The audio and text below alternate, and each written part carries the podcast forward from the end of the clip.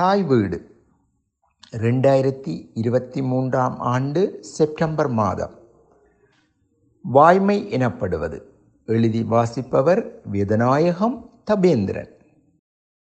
பூமியை கொண்டு பண்ணுற சத்தியம் ஒரு நாளும் பலிக்காது. பூமித்தாயின் மேல் சத்தியம் பண்ணக்கூடாது. பெரும் கோபத்தில் நிலத்தின் மேல் கை வைத்து சத்தியம் செய்த அந்த இளைஞனை பார்த்து அந்த பெரியவர் புத்தி சொன்னார். நம்பிக்கைகளும் பாரம்பரியங்களும் தான் மனித வாழ்வை உயிர்ப்புடன் வைத்திருக்கின்றன. அறம் சார்ந்த பண்புகள் மூலமாக மனித வாழ்வு அமைதி பூங்காவாக திகழும். அந்த வகையில் சத்தியம் செய்தல் என்பதும் எமது வாழ்வியலுடன் இரண்டர கலந்த ஒரு பண்பாடு. ஒரு காலத்தில் மிக உயர்வாக இருந்த பண்பாடு. ஒருவர் சத்தியம் செய்தால் அது உண்மையான ஒன்றாகவே இருக்கும், அதில் பொய்மை இருக்காது என காலம் காலமாக நம்பினார்கள். அந்த நம்பிக்கையின் வீதம் தற்போது குறைவு. சத்தியத்தில் பொய்ச்சத்தியம் மெய்ச்சத்தியம் என இருவகை உண்டு.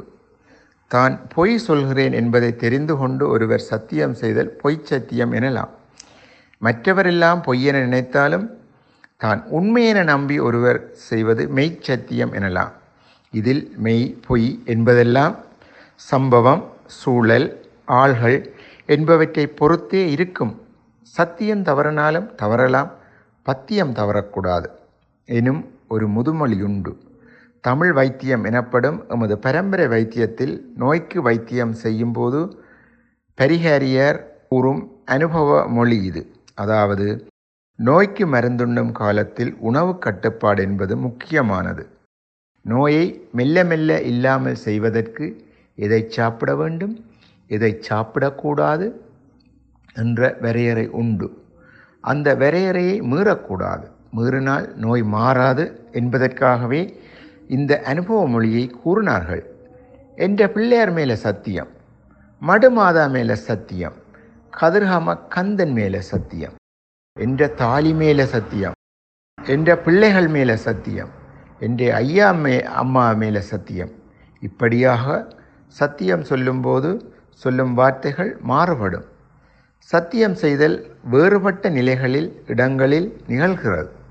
தெய்வத்தை ஆதாரமாக கொண்ட சத்தியம், மதிப்புக்கூடிய பொருள், உறவு மீதான சத்தியம் என சத்தியத்தின் தன்மை மாறுபடுகிறது. சத்தியத்தை நம்பும் தொகையினர் எமது தமிழ் மரபில் முன்பு அதிகம் பேர் இருந்தார்கள். அதனால் சத்தியத்தின் மீதான பற்றுதல் உள்ளோர் அதிகமாக இருந்தார்கள்.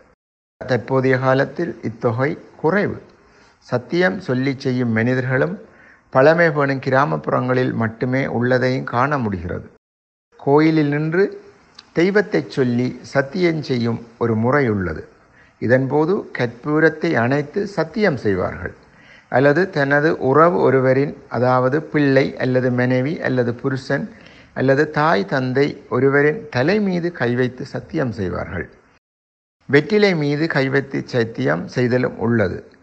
வெற்றிலை சத்தியம் என்பது உம்மவருடைய நம்பிக்கை கூடிய ஒரு சத்தியமாக இருந்தது. வெற்றிலையை ராச பயிர் என அழைப்பார்கள். ராச பயிரின் விளைபொருள் வெற்றிலை தெய்வத்தன்மை வாய்ந்ததென கூறி அதன் மீது செய்யும் சத்தியம் நம்பகத்தன்மை வாய்ந்தது என்ற நம்பிக்கை பலரிடம் இருந்தது. காணியொன்றை விலை பேசி இணங்கிய போது வெற்றிலை மீது பணத்தாளை வைத்து முற்பணம் கொடுத்தால் காணியை விற்பவர் நாணயம் தப்ப மாட்டார், பேசிய பேச்சு மாறமாட்டார் என்ற நம்பிக்கை இருந்தது. அதனால் காணிக்கொள்வனவு விற்பனையில் வெற்றிலையின் மதிப்பு உயர்வானது.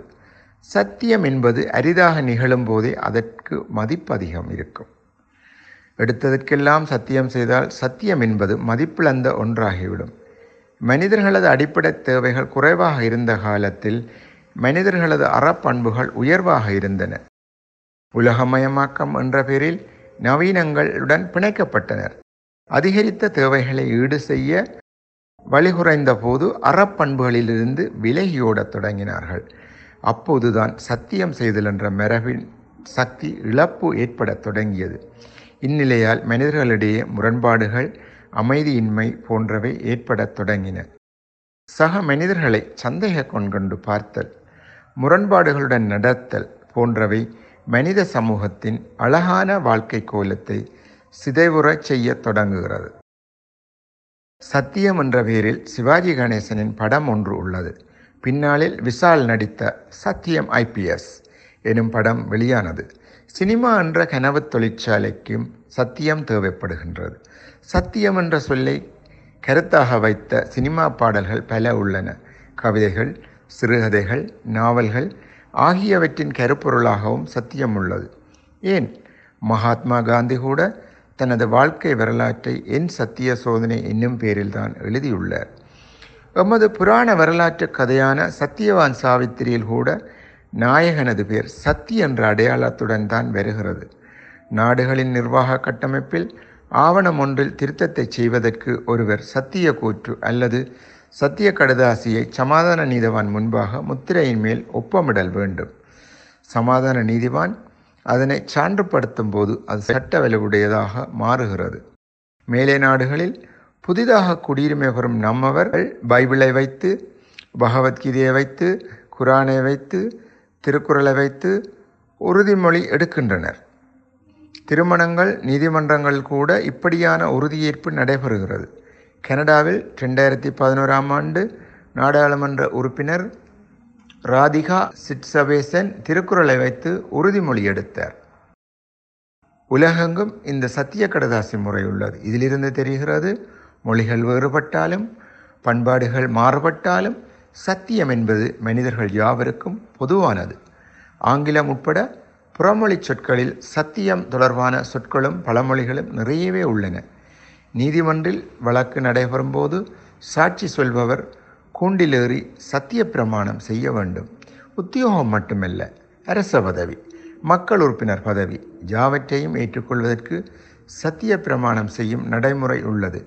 இங்கும் சத்தியம் எனும் விடயம் முதன்மை பெறுகின்றது. சத்தியமான வாழ்க்கையை சாத்தியமாக்கினால் அறப்பண்புகளும் அமைதி நிறைந்த உலகம் ஒன்றும் எம்முன்னே மலரும்.